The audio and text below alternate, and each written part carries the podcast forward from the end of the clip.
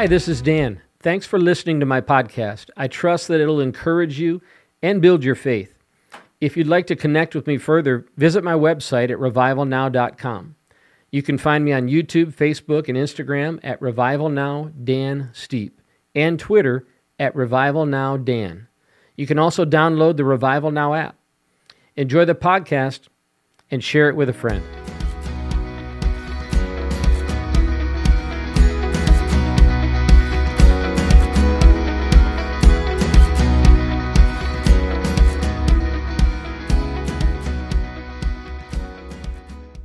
Welcome to the Dan Steepe podcast.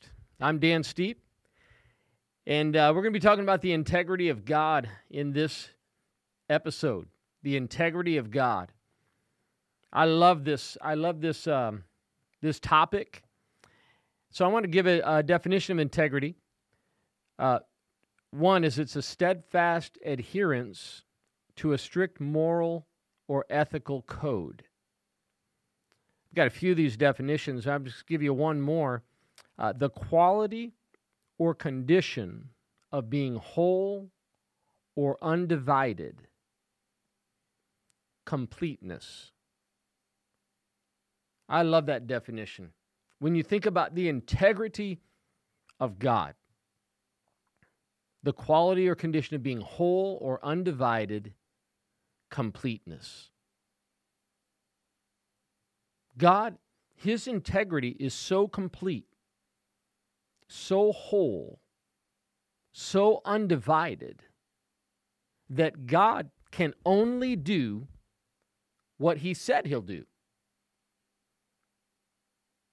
He can only do what He said He'll do because He doesn't change. God has tied Himself to His Word cannot violate his integrity. This is beautiful. When you think of the, the integrity of God, the one whom you, you, you place your trust in, your hope, your eternal destiny, his integrity is so solid. God spoke through the, the prophet Malachi. Malachi chapter 3, verse 6, he said, I am the Lord, I do not change. That means that whatever God says in his word, he's faithful to, to bring it about, to perform it in Numbers chapter 23, verse 19. I'm reading this from the New Living Translation. God is not a man that he should lie. Actually, the New Living Translation says, God is not a man, so he does not lie. He's not a human, so he does not change his mind. The Godhead God the Father, God the Son, God the Holy Spirit, though possessing different personalities, is completely unified. That's the integrity of God. Listen to what Jesus said. He said in John 5 19, I tell you the truth, the Son can do nothing by himself. He only does what he sees the Father doing. Whatever the Father does, the Son also does. And as you read through the Gospels, you'll notice that Jesus, not one time did he ever say anything about his own will, other than to say in the Garden of Gethsemane, Not my will, but thine be done. And even in that moment where he mentions his will, it's in deference to the will of the Father. He, Jesus said in John 4 34, My food is to do the will of him who sent me and to finish his work. And of the Holy Spirit, Jesus said this in John 16 13. Remember, we're talking about the, the, the unity, the integrity of the Godhead. Jesus said, When the Spirit of truth comes, he will guide you into all truth. Here it is now. He will not speak on his own, but you, what will tell you what he has heard. And of course, what he has heard, he heard from the Father. So think about this with me the, the incredible unity and integrity of the Word of God to the point that God can only do what He said He will do. And all that can be known about God is only found in His Word. God can't give you a private revelation of Himself that can't also be found in His Word. That's how unified he is. He does not change. He cannot lie. And what is the nature of God? Good. It's his nature is good. Jesus said in John 10 10, the thief comes to steal, kill, and destroy, but I came to give you life abundantly. That's the nature of God. It's the thief, it's Satan who comes to steal, kill, and destroy. Evil, wickedness. Those things are from the devil. God sent his son to give you life abundantly. His faithfulness? Well, Romans 4:20 and 21. Abraham never worried believing God's promise. In fact, his faith grew stronger, and in this he, he brought glory to God. He was fully convinced that God is able to do whatever he promises. Whatever he promises. He is faithful to perform his word. 2 Corinthians chapter 1 verses 19 and 20. For Jesus Christ the Son of God does not waver between yes and no. He's the one whom Silas, Timothy, and I preach to you. And as God's ultimate yes, he always does what he says. I love that. It doesn't get any more straightforward than that. He always does what he says. And God's word carries power to perform what it says. Isaiah 55, verse 11. It is the same with my word. I send it out, and it always produces fruit. It will accomplish all I want it to, and it will prosper everywhere I send it. So the, the word of the Lord always produces fruit, always accomplishes what he wants it to, and prospers everywhere that he sends it. People don't understand what they carry in their hand.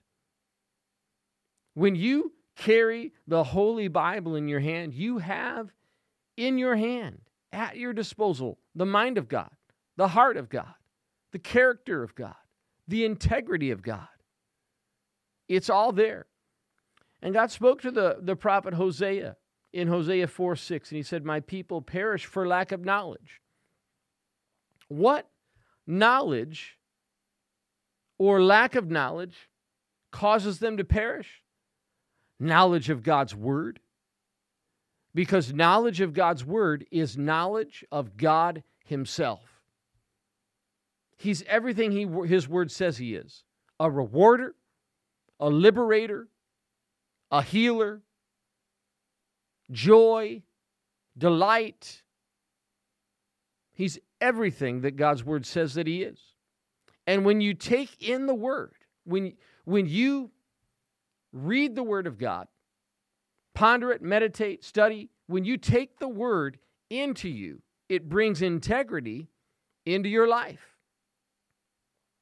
That's the very nature of salvation is to bring a completeness, a wholeness, and integrity into your life. The word salvation literally means to make whole or complete, to recover that which is lost, that which is broken. It means salvation, eternal life, healing, prosperity, deliverance. All of those things are wrapped up in the word salvation, which, what does that do? It brings a wholeness, a completeness, an integrity into your life. It makes you more like God. And that's that's what we're we're to be. We're to be transformed into his image from glory to glory.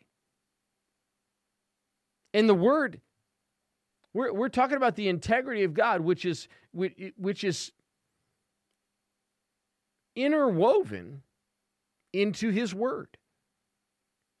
He's limited himself to what he his word says. And the word has always existed.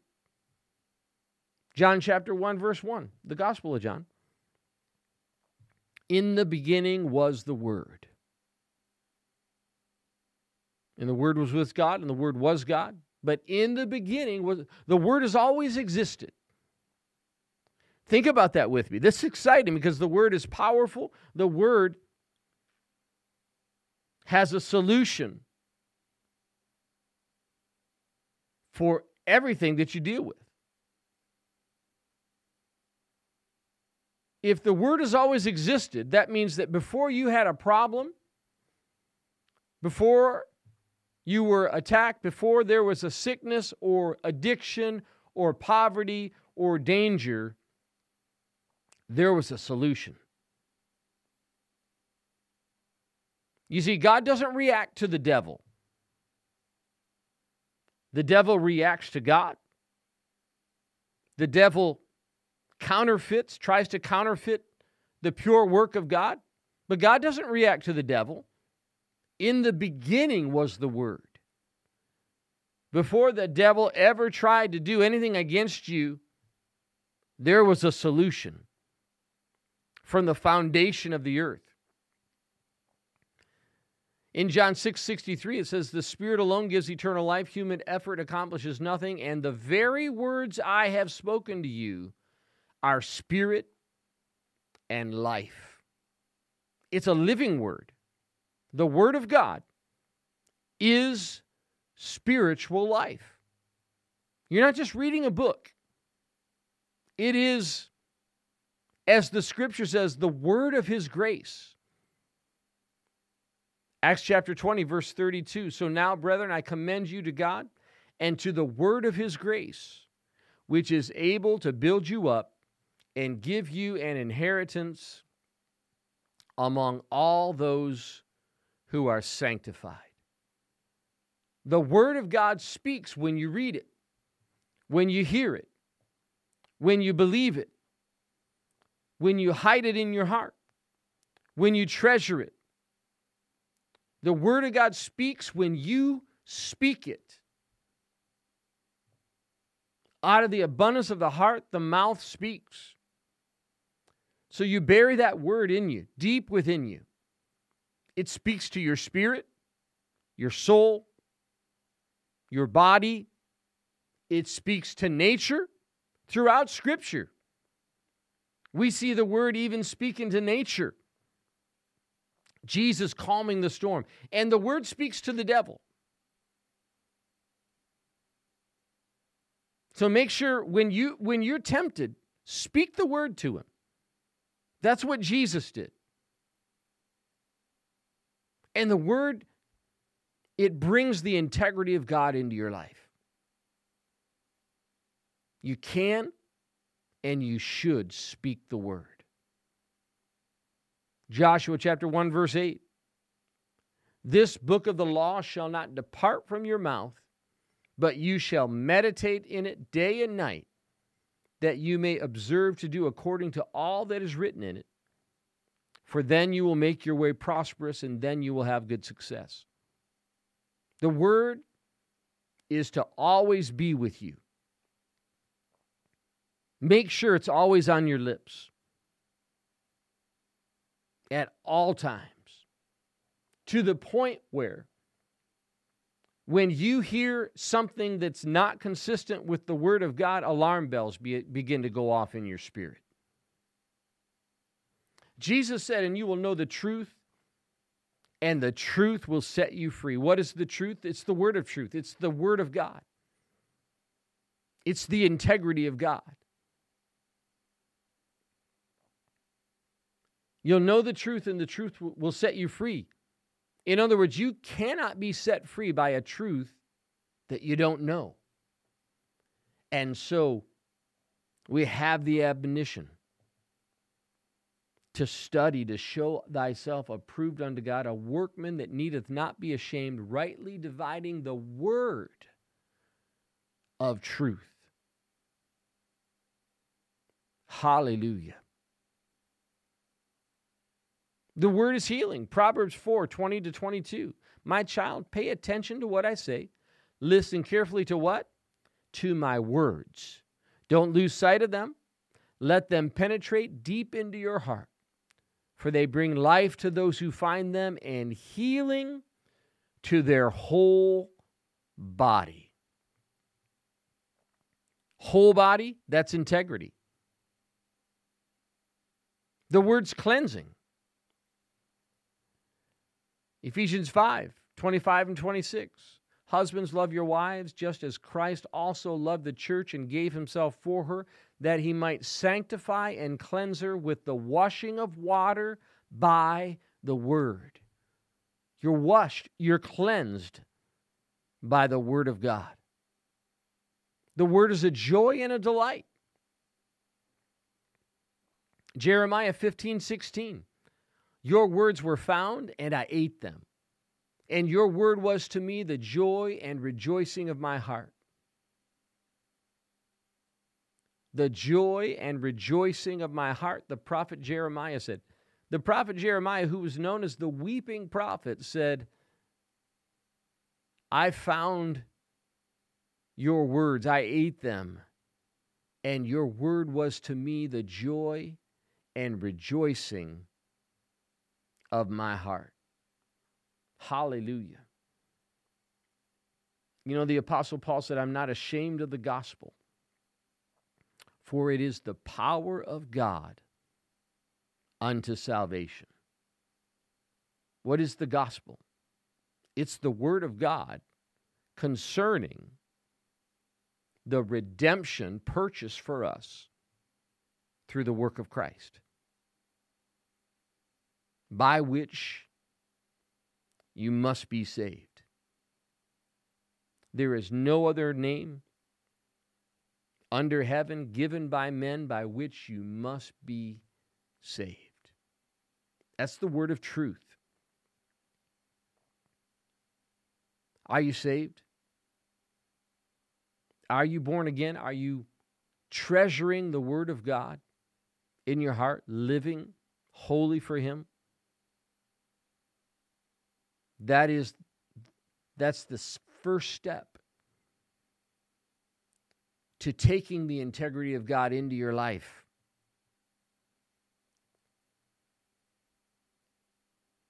And, and having and holding that integrity, His integrity, the very integrity of God in you.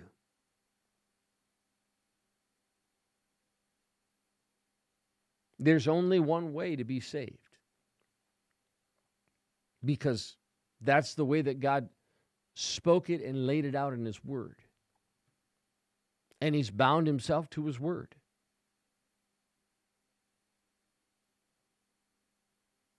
You see, God is holy by nature. This, is, this gets right to the very core of the integrity of God. God cannot change his nature because of his integrity. He is what his word says he is. And his word tells us that, that we're sinful, a condition that we're born into. But God took the initiative to remedy our condition by sending his only Son, Jesus Christ, who died on the cross to bridge the gap between the holiness of God and the unholiness of man. And there's three things that you can do in response to the work of God through Jesus Christ at Calvary recognize, repent, and receive. Three words that start with the letter R. We must recognize our sin or humble ourselves and be willing to acknowledge the sin in our life. The Bible says all have sinned and fallen short of the glory of God. And it's only when I recognize that my sin is what's killing me and it's killing the people around me. And the only way to peace is through faith in Jesus Christ. Once I'm willing to, to recognize my sin, then I can, number two, repent of that sin. The word repent simply means to change. Change your mind, change your direction, change your lifestyle. Jesus said in Luke 13, 3, and you will perish too unless you repent of your sins and turn to God. So we recognize our sin, we repent of our sin, and then lastly, we receive or we commit our heart to Him by faith. The Bible says if you confess with your mouth that Jesus is Lord and believe in your heart that God raised him from the dead, you will be saved. Hallelujah. And we have the integrity of God and the integrity of His Word to stand upon for these promises. Are you currently trusting in Jesus Christ as the Savior and Lord of your life? Are you born again? Are you living for Him every day?